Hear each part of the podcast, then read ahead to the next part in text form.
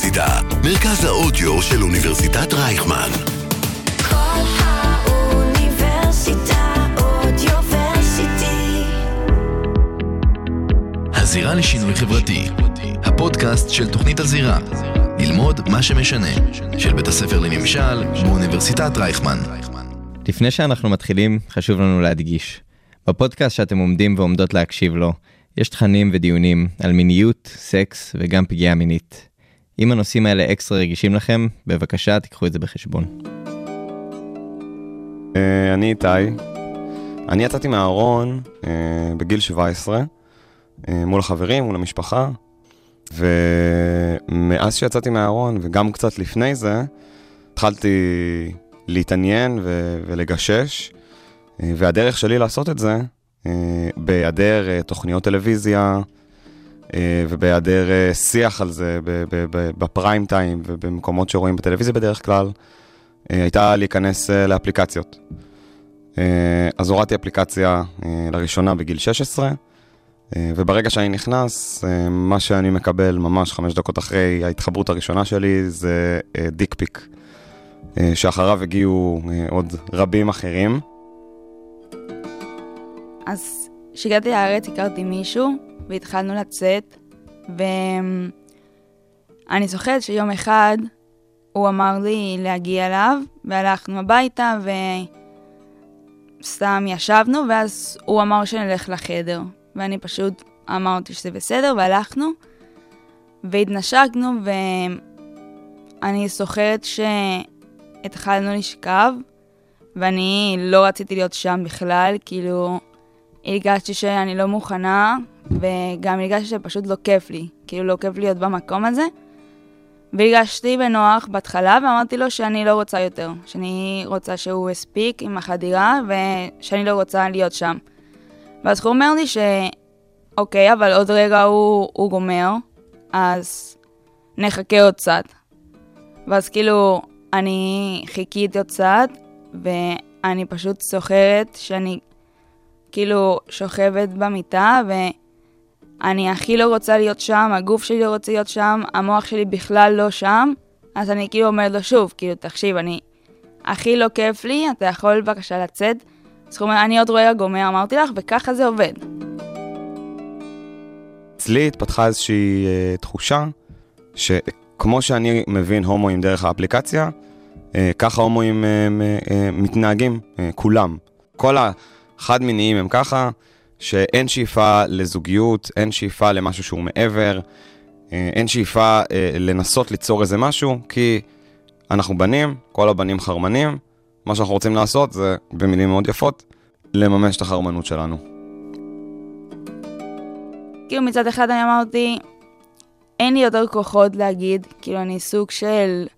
הפסקתי לחשוב והפסקתי להיות שם, והוא אמר לי שככה זה עובד, וזו פעם ראשונה שמישהו אומר לי, אז אני אפילו חושבת עם עצמי, אולי ככה זה באמת עובד, אולי הוא גומר והכל ייגמר והכל טוב.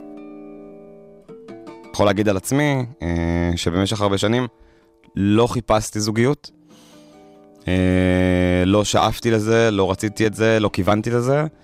אה, הרבה מאוד מתוך אה, הבנה של אין לי בכלל מה לחפש כאן, כאילו זה משהו שהוא לא קיים. הקשר הראשון אה, שהיה לי אה, היה בגיל אה, 24. אה, כי, כי רציתי ואז גם נפלה עליי, התחילה ליפול לי ההבנה, האסימונים, שדברים כאלה קיימים והם קורים. לא היה לי ממי ללמוד, ואף אחד לא לימד. נוצר ואקום, שאת הוואקום הזה מי שתפס, היה אפליקציה ופורנו. זה עד היום זה משפיע עליי, ובהתחלה זה היה פשוט מה שקרה לי, והיום, שאני מעבדת על זה, אני מבינה שזה התראה מינית לכל דבר, ופשוט באסה שקרה.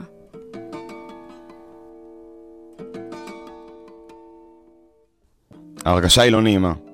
אה, אני, אני רואה חברים שלי, גם אם זה בגיל 17 וזה משהו נורא ראשוני, אני רואה חברים שלי שנמצאים בזוגיות, אה, אה, סטרייטית לחלוטין. אה, אני, אני רואה אנשים סביבי, חברים, משפחה, לאורך השנים אה, שמתחתנים. אני מבין שלא יהיה לי את זה, וזה מאוד מבאס אותי. אה, ויחד עם זאת, זה לא סוף העונה, העולם בעיניי, כי בעיניי הט- הטבע שלנו זה לא. זה לא להיות ככה. כאילו, ממה שאני הבנתי. שאנחנו לא, זה לא התפקיד שלנו להקים משפחה, זה לא... זה לא זה. כל הזמן פשוט העדפתי לא לדבר על זה בכלל ולנסות כזה למחוק את זה, אבל זה משהו שאי אפשר למחוק, וזה משהו שצריכים לעבר, ואולי לעזור לבנות אחרות שגם קרה להם, להגיד כאילו שזה גם בסדר לשים גבולות, וגם לבנים, כאילו שלא הדברים תמיד עובדים כמו שאנחנו חושבים, כי תמיד צריך לשמוע על הצד השני, כי בחינוך מיני ובעיקר ביחסים יש שני אנשים, ושני האנשים הכי חשובים. ואני מספר את זה פה גם בשבילי, זה סוג של סגירת מעגל לספר את זה, אבל זה הסיפור, ואני חושבת שזה מאוד חשוב להבין שגם אם קרה משהו, אנחנו לא יכולים לשפוט את עצמנו, כי זה מה שידענו עד אז, ואני לא שופטת את עצמי.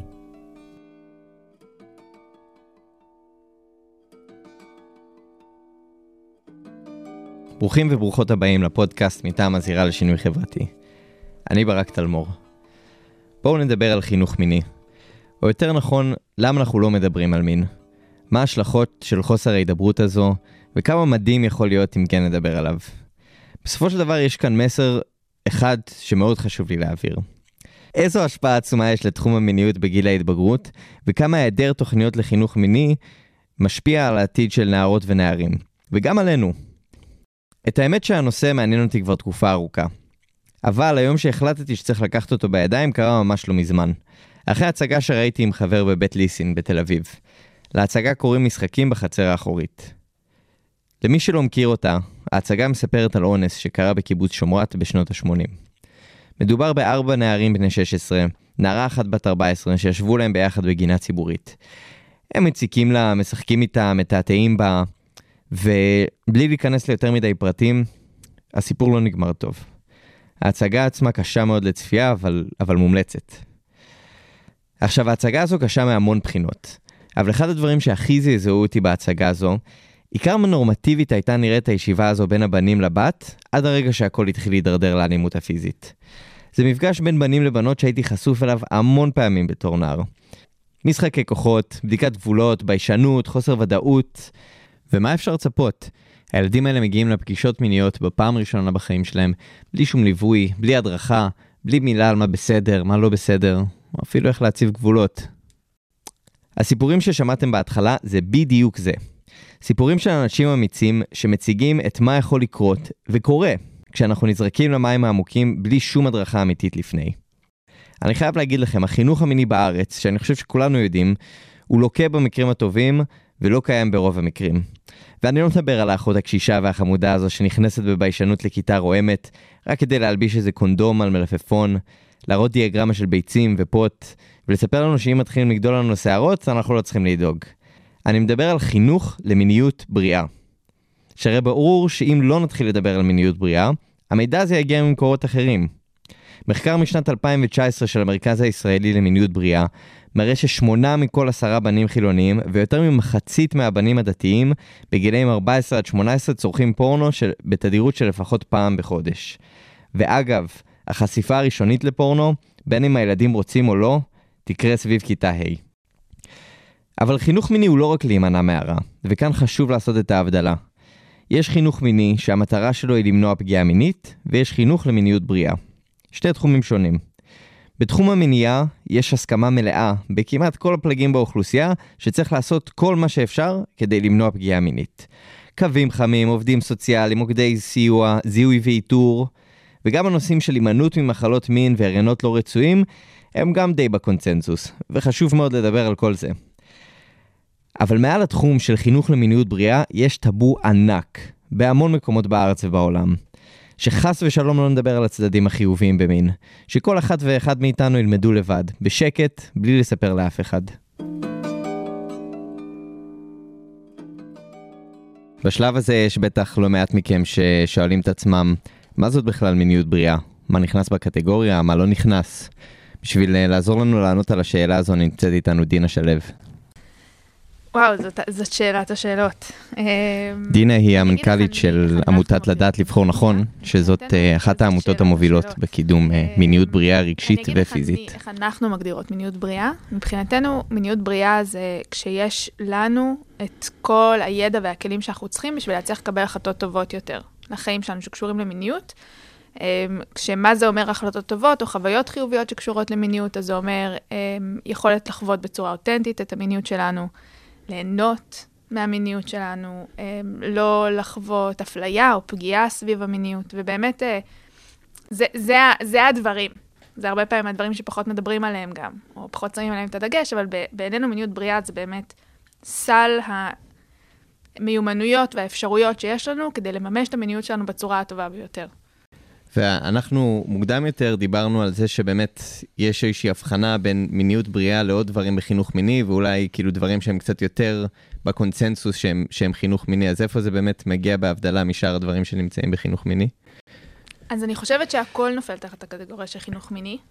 Um, השאלה היא המינונים.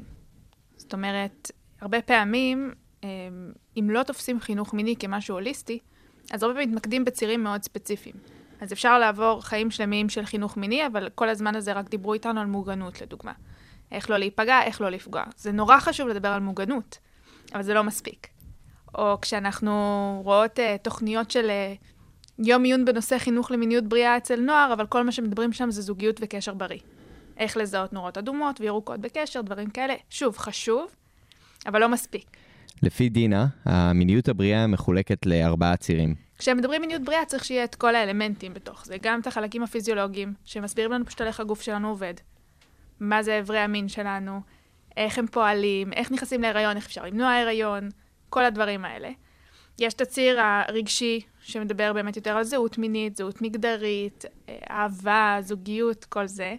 אה, ציר קוגניטיבי, שמדבר יותר על איך להבין תהליכים מורכבים, איך לקבל החלטות, איך לשמור על עצמי, איך אה, לשמור על הבריאות שלי, איך לזהות סיטואציות חברתיות מורכבות, וגם ציר חברתי, שזה בדיוק, כולם, זה קשה להפריד ביניהם, כולם מחוברים אחד לשני, אבל בציר החברתי נגיד איך לפעול לפי נורמות חברתיות, איך לזהות הסכמה ורצון, יותר נכון, אצל הפרטנר או הפרטנרית שלי, אה, איך לפתח מערכות יחסים. אז באמת כל הדברים האלה זה בעצם מרכיב מיניות בריאה, ו- וכבר זה קופץ למה חסר אולי, אבל באמת אנחנו רואים הרבה פעמים תוכניות שהן מאוד מאוד ממוקדות ציר אחד.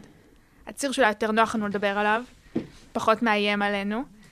אה, שזה המניעה מפגיעה מינית. כן, שם זה כאילו הכי דחוף, זה הכי חשוב, אבל בעצם, הרבה פעמים אני מקבילה אה, חינוך מיני לנגיד שיעורי נהיגה. אנחנו לא מלמדים אה, אנשים איך לא לעשות תאונות. אנחנו מלמדים אותם איך לנהוג נכון. אה, וזה בעצם בעיניי המקבילה בין רק לחנך למוגנות לבין לחנך למיניות בריאה.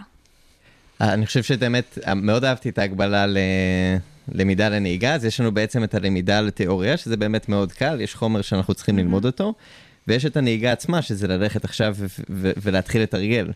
אז מעניין אותי, אנחנו מדברים, את מדברת על חינוך למיניות בריאה, שזה באמת הרבה עניין של תקשורת עם הסביבה ועם עצמך.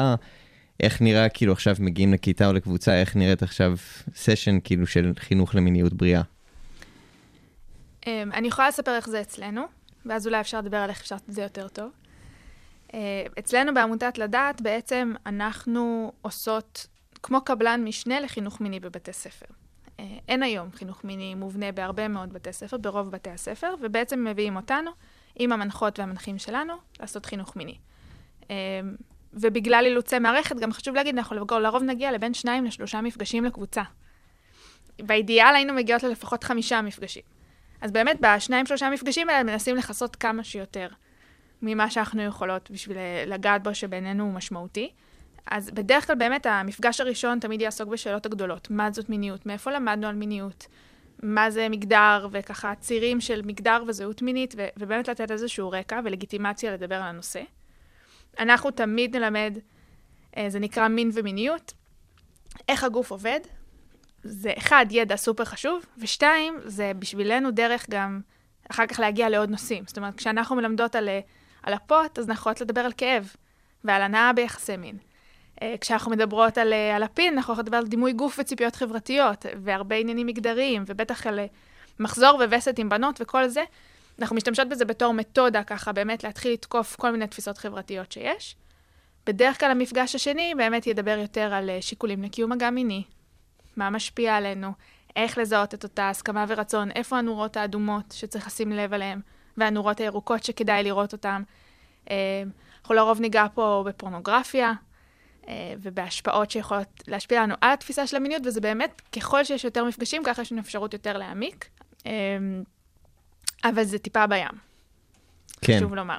כן, אני יכול להבין. אז, אז באמת, יש לכם איזושהי, איזשהם הם, מדדי הצלחה, או כאילו משהו שאתם בודקים בשביל לראות כמה באמת המפגשים האלה, כי- אני יכול לתאר לעצמי ששלושה מפגשים בתוך אה, חייו אה, של אה, נער או נערה מת, מתבגרים, יש עוד הרבה שצריך להשלים שם. לגמרי. אני אגיד שאנחנו גם בתהליך עכשיו, בטח בשנה האחרונה, וגם עם כל הקורונה וכל זה, קצת לעבוד יותר עם הצוותים החינוכיים. כי אנחנו מבינות שאם הם יובילו את התהליך, אנחנו עדיין אחלה, וזה עדיין יכול להיות שאנחנו נצטרך להמשיך להיות שחקניות חיזוק בדבר הזה, כי בסוף למ- למחנכת כיתה קשה לדבר עם התלמידות שלה על, אה, על הפוט שלהם, או על אורגזמה, או, או, או כל מיני נושאים כאלה, שוואלה, לא פשוט לדבר על זה אם, אם את לא אשת מקצוע שככה עברת תהליך עם הנושא הזה ואת הידע, אבל שכן הם יובילו. זאת אומרת, אין שום סיבה שאם דיברנו על הצירים האחרים שיותר קל לנו לדבר עליהם, כמו מערכות יחסים ודימוי גוף וכאלה, שזה משהו שמחנך או מחנכת יובילו בכיתה, ואנחנו נבוא בתור שחקניות חיזוק, אז זה אני אומרת כאילו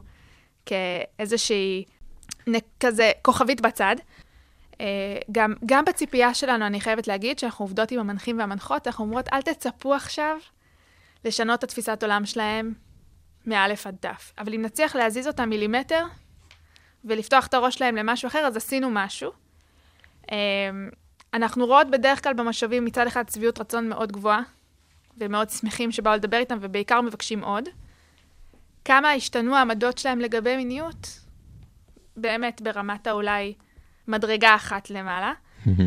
אה, אנחנו עושות המון מאמצים גם, גם לחזק את המסביב. זאת אומרת, אנחנו מתפעלות עמוד אינסטגרם, אנחנו, יש לנו מרכז ייעוץ שאפשר להתקשר אליו אחרי שהסדנאות מסתיימות, אנחנו לא באות ונעלמות. אנחנו רואות שכן פונים, בדרך כלל אחרי סדנאות יש פיק של פניות. אה, אני חושבת שהמקסימום שאנחנו יכולות לעשות כארגון זה, אחד, כן קצת לשנות עמדות, אבל בעיקר לתת ידע אה, שיכול לפעמים להיות מציל חיים. ואני אגיד אפילו יותר מזה, לתת חוויה חיובית ומיטיבה על מבוגר שבא ודיבר איתי על מיניות בצורה שהייתה חיובית, שראתה אותי, שהקשיבה לי, שהייתה בדיאלוג. אני חושבת שבסוף בסוף זה הדבר הכי משמעותי שיש לנו לתת לנוער. אני, אני אקח אותנו קצת יותר רחב עכשיו, ואולי גם נתקרב קצת לנושא שאנחנו רוצים אה, גם לדבר עליו, אז אה, אנחנו רוצים לשמוע קצת מה, ההשלכות של המחסור בחינוך מיני. להשקפתך, מן הסתם זה, אני מתאר לעצמי שיש הרבה מאוד דברים, אבל מה את חושבת שזה מוביל? אני חושבת שהמחסור תמיד השפיע עלינו לרעה. אה, גם הדור שלי, גם הדור שלכם, זאת אומרת, לאף אחד מאיתנו לא היה חינוך מיני כמו שצריך, וזה השפיע באמת על איך שאנחנו חווים את הדברים, לומדים אותם, גם על הסוגיות כמו פגיעות מיניות. אה, זה מאוד מאוד משפיע. אני חושבת שבדור הזה עוד יותר. אה, הדור של, ה, של היום, שהוא הרבה יותר מחובר גם למדיה וגם לפורנו, וגם העצימות של הדברים הרבה יותר גבוהה, אבל גם המודעות יותר גבוהה, יש אפילו יותר צורך בתיווך של מבוגרים. זאת אומרת, הרבה פעמים אנחנו אומרים, אין לנו, אם לדור הקודם היה את הפריבילגיה לתת לנו לגלות לבד, לדור הזה אין, אין לנו כבר את הפריבילגיה לתת להם לגלות לבד. אה, צריך הרבה מאוד תיווך, ובאמת ההשלכות כשאין את זה, זה שאנחנו די מפקירים אותם לגורלם. אה, לגלות לבד מה זה מיניות, והם לא מגלים איזה מיניות אותנטית וחיובית, הם מגלים, מוכתב להם מאוד מאוד מאוד חזק מה זו מיניות ואיך היא אמורה להיראות. ואני חושבת שרובנו לא היינו רוצים שזה יהיה התפיסות שיהיו להם. אה, ואני חושבת שזה היה מחיר מאוד משמעותי. אני חושבת שעוד מחיר משמעותי זה המשך השתיקה וההשתקה. אז התרבותי זה מאיפה הם לומדים, אבל גם ברמת הפרט, ממשיכים לגדל עוד פעם דור, עוד דור ועוד דור שלא מסוגל לדבר על מיניות.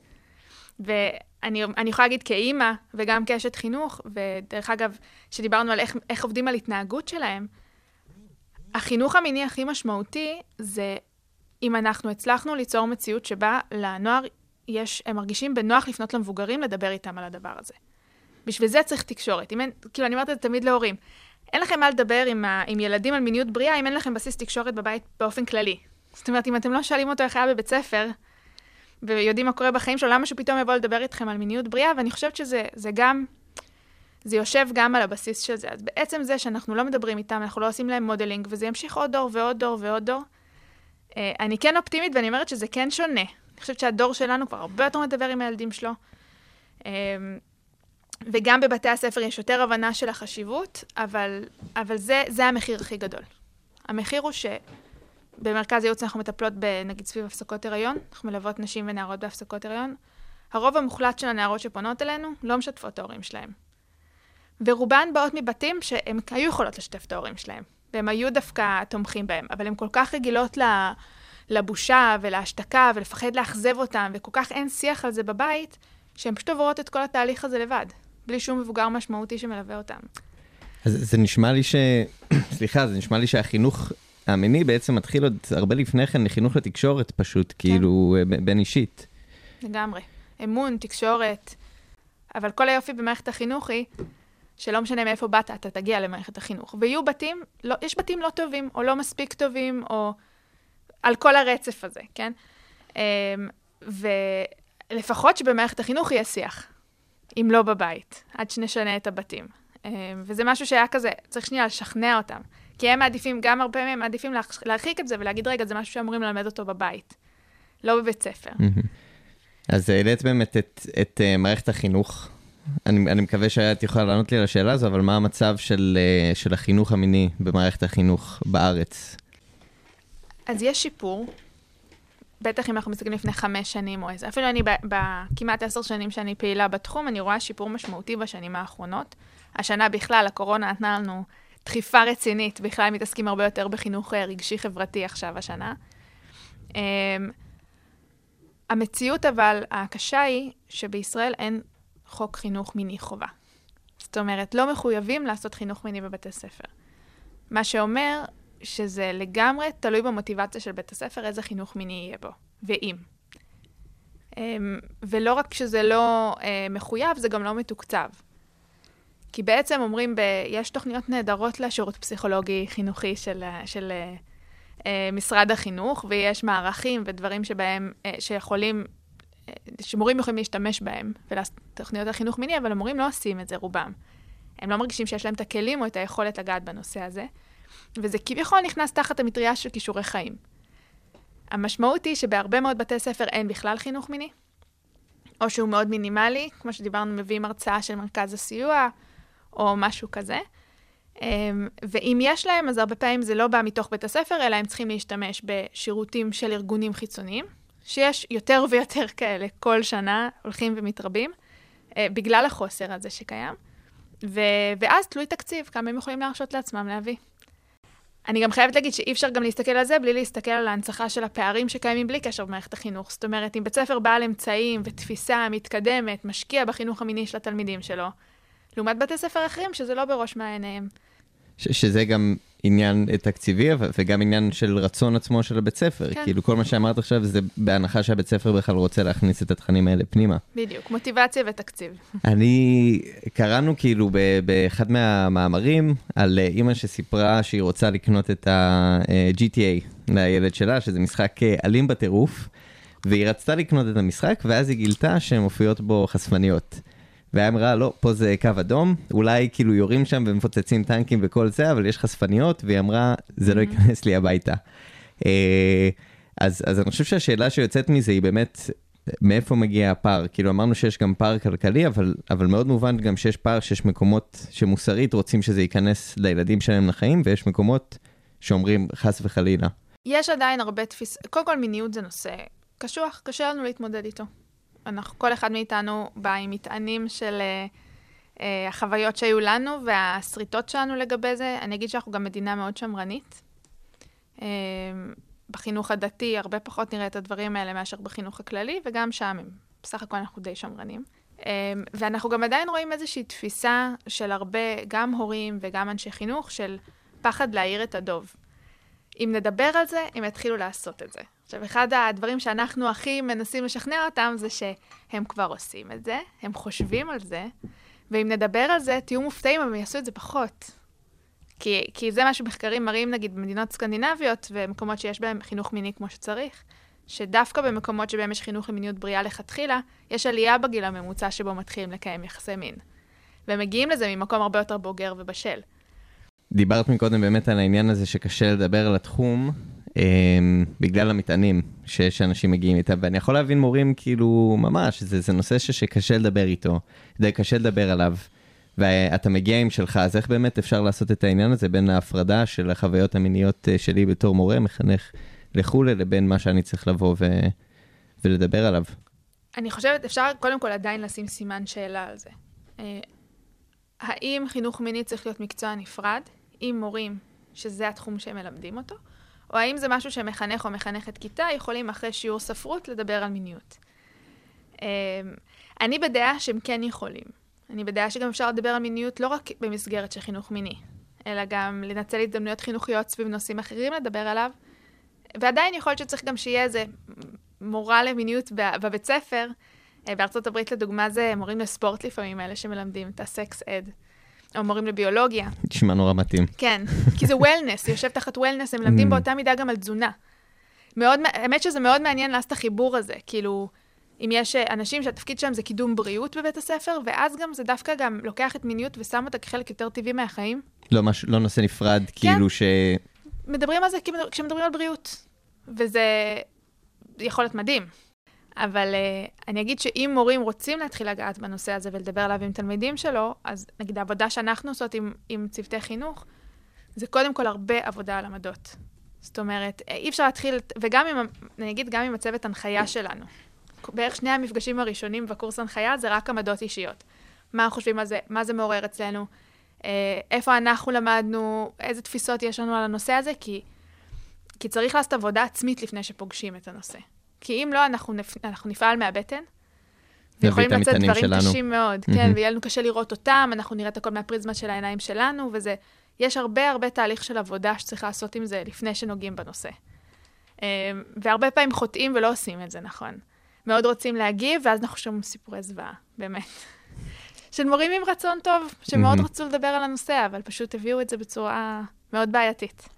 אז מה, מה החוויות שלך באמת עם, עם אה, מורים? אני משער שאת אומרת שאתם מקבלים אחרי פניות אחרי כל סדנה, אני משער שלא רק מהתלמידים, בטח המורים גם פונים אליכם אה, בהצילו לגמרי. ובואו נמשיך לדבר. גם, אה, אני אגיד שמורים זה גם נע החל מכאלה שלא מוכנים לשבת בכיתה בזמן הסדנה, אנחנו מעודדות אותם להיות בכיתה. וואלה. כמובן, גם אם התלמידים קצת פחות ידברו, הם קיבלו מסר בלתי מילולי מאוד משמעותי, שאתם דמות שאפשר לדבר איתה על זה. אז זה קשה להם מראש להיכנס לכיתה לחלקם. חלקם מנסים להשתתף בסדנה, ואז זה גם לפעמים, זה יכול להיות מעולה וזה יכול להיות נוראי. אמ, ואנחנו הרבה פעמים מקבלות פניות מיועצות. אני זוכרת שאני, לפני שניהלתי את העמותה, ניהלתי את מרכז הייעוץ, והייתי מקבלת הרבה פעמים פניות מיועצות, של, תקשיבי, אה, יושבת איתי עכשיו ילדה בכיתה והיא מקיימת יחסי מין. ואני כזה, אוקיי, עם כמה? למה זה, מה קרה? והיא כזה, לא, יש לה חבר. אוקיי, טוב, זה בסדר, התנהגות בריאה. הם בסדר, היא אומרת, כן, אבל נראה לי שהיא לא משתמשת באמצעי מניעה כל כך, אני מתרשמת, היא באה לדבר איתי על פוסטינור. אני אומרת, אוקיי, פה אפשר לדבר. דברי איתה, אפשר להדריך אותה, את יכולה לשלוח אותה אלינו לייעוץ, או לבוא איתה ביחד, אבל אין פה איזושהי התנהגות חריגה.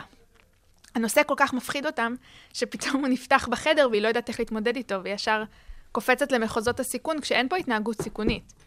צריך לעשות פה עבודה חינוכית אולי עם הנערה הזאת, אבל היא לא, לעומת נגיד נערה שמקיימת יחסי מין עם הרבה פרטנרים, ונמצאת בסיכון מאוד גבוה, וסוגיה אחרת. אבל זה, באמת אנחנו רואים את זה מין היסטריה כזאת לפעמים, אה, לגעת בנושא הזה.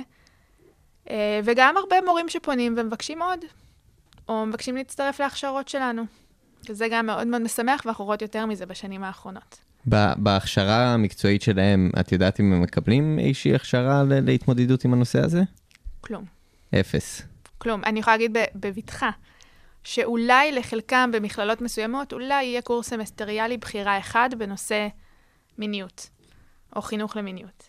וגם, אין, זה לא אסכולה שהם מלמדים אותה. רובם יעברו את כל ההכשרה שלהם, בלי בכלל ללמוד על הנושא, ואם אנחנו מסתכלים על מורים שכבר כמה שנים במערכת- החינוך, הם לא קיבלו כלום על זה. אני יכול אה, מצד אחד לחשוב שבאמת אנחנו כל הזמן נראה לי במדינה מדברים על כמה ש- שמאתגר להיות מורה ו- וגם הדרך לשם יש המון המון דברים שצריך ללמוד, זה חתיכת משקל להחזיק. אמ, והם הם צריכים ללמוד את המקצועות שהם צריכים אחרי זה ללמד, ויש עוד המון דברים שגם רוצים להכניס למערכת החינוך, כמו למשל חינוך פיננסי, נכון, וזה. ל- למה את חושבת שחינוך למיניות בריאה צריך לקבל איזושהי העדפה, או כאילו ככה להגיע ראשון בתור או שני בתור בשביל אה, להכשיר את המורים? אני חושבת שמעצם העיסוק בתקופת חיים הזאת, בגיל הזה, חייבים לדעת לדבר על מיניות. זה, אם ניקח את הנער או הנערה הממוצעים בגיל הזה, במה הם, על מה, הם לא מתעסקים במתמטיקה והיסטוריה. כאילו, הרבה ממה שמעסיק אותם ביום-יום זה מיניות, זה התפתחות מינית, זה כל השינויים שהם עוברים אותם, זה זוגיות, זה, זאת אומרת, זה, זה הכי כישורי חיים שיש בגיל הזה. אמ, ובאופן כללי, אני חושבת שכישורי חיים צריכים, דרך אגב, חינוך פיננסי, בעיניי צריך להיות שם למעלה עם מיניות. זה בדיוק הדברים שלא מדברים איתנו עליהם ושהכי מכינים אותנו לחיים. כאילו, לא להתעסק בזה, זה פשוט להתעלם מאחד הנדבכים הכי משמעותיים בחיים שלהם, ולא לא לתת לו מענה. אז השאלה שלי היא באמת, נגיד באמת בב- בבתי ספר מסורתיים נגיד למשל יותר, או בפריפריה, או, או משהו כזה, איך אנחנו יכולים להביא גם את, ה, את הבשורה במרכאות אה, לשם, של באמת מקומות שאומרים לא בבית ספרנו. אני חושבת שצריך לחייב את זה.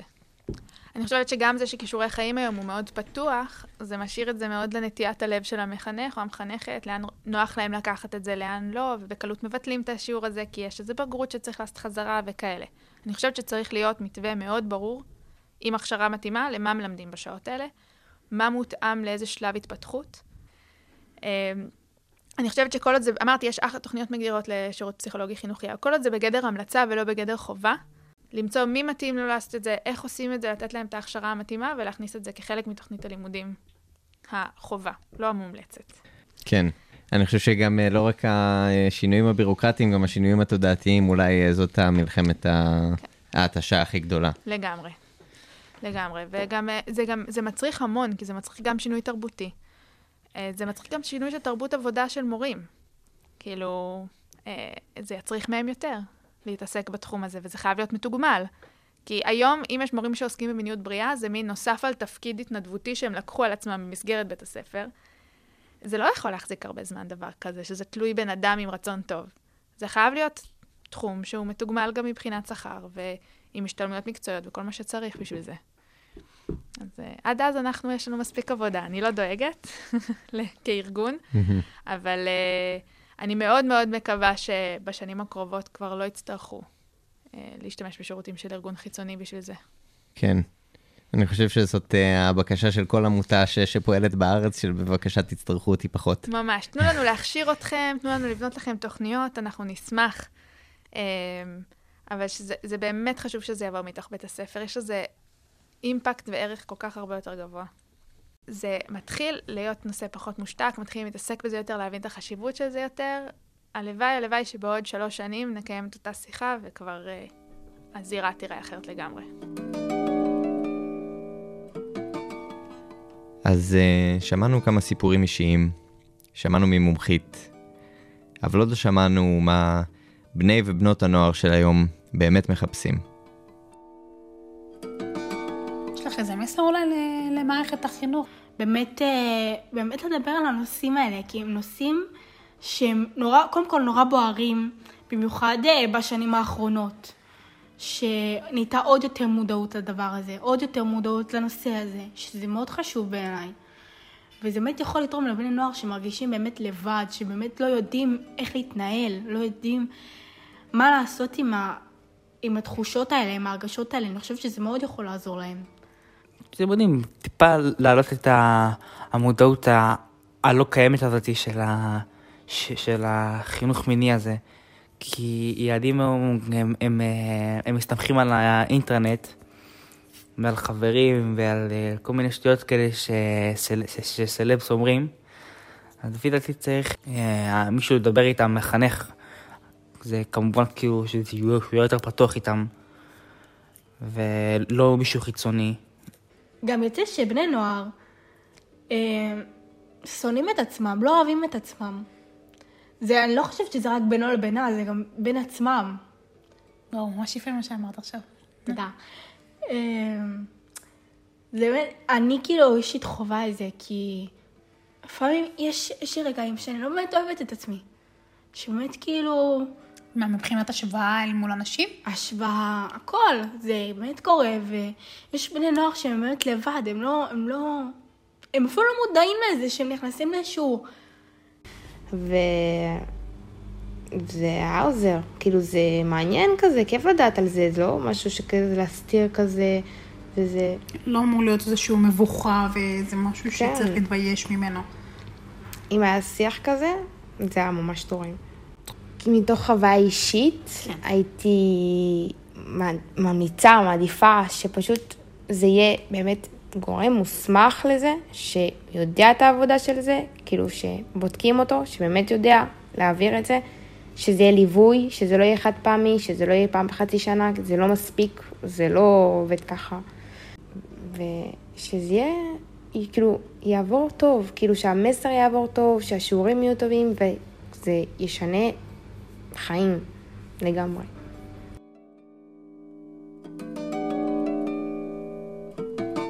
אז אנחנו נותרים פה עם לא מעט שאלות, בעיקר על מה צריך לקרות בשביל שנתחיל להתעורר פה. כמה עוד צלקות צריכות להיווצר עד שנבין שלא לדבר על מיניות בריאה עושה הרבה יותר נזק מלהתחיל לדבר עליו, בכל דרך. כשאתם מסיימים את הפודקאסט הזה, אני מזמין אתכם לעצור דקה. לעצור דקה ולהסתכל אחורה. מה הדפוסים או האמונות שאימצתם לעצמכם לגבי מין, סקס, הגוף שלכם, שהגיעו רק בגלל שאף אחד לא אמר לכם שיש דרך אחרת. אולי בחוויות הראשונות שלכם, וזה אולי גם לאחרונה. מזמין אתכם להסתכל אחורה בסבלנות ולהתייחס אליכם בעדינות. להבין שאם רוצים, אפשר אחרת. אני רוצה להודות לכל מי שהסכימו להגיע לפרק הזה להתראיין. אלה שפתחו קצת את הלב וסיפרו. אני רוצה לתת תודה מיוחדת לדינה שלו מעמותת לדעת לבחור נכון. תודה לתומר פרישמן על העזרה בהפקה. וכמובן תודה ענקית לצוות המדהים שעמד מאחורי הפרק הזה. סוזי דונסקוי, ענת אדסה, איתי בן ציון וים רז. נתראה בפעם הבאה.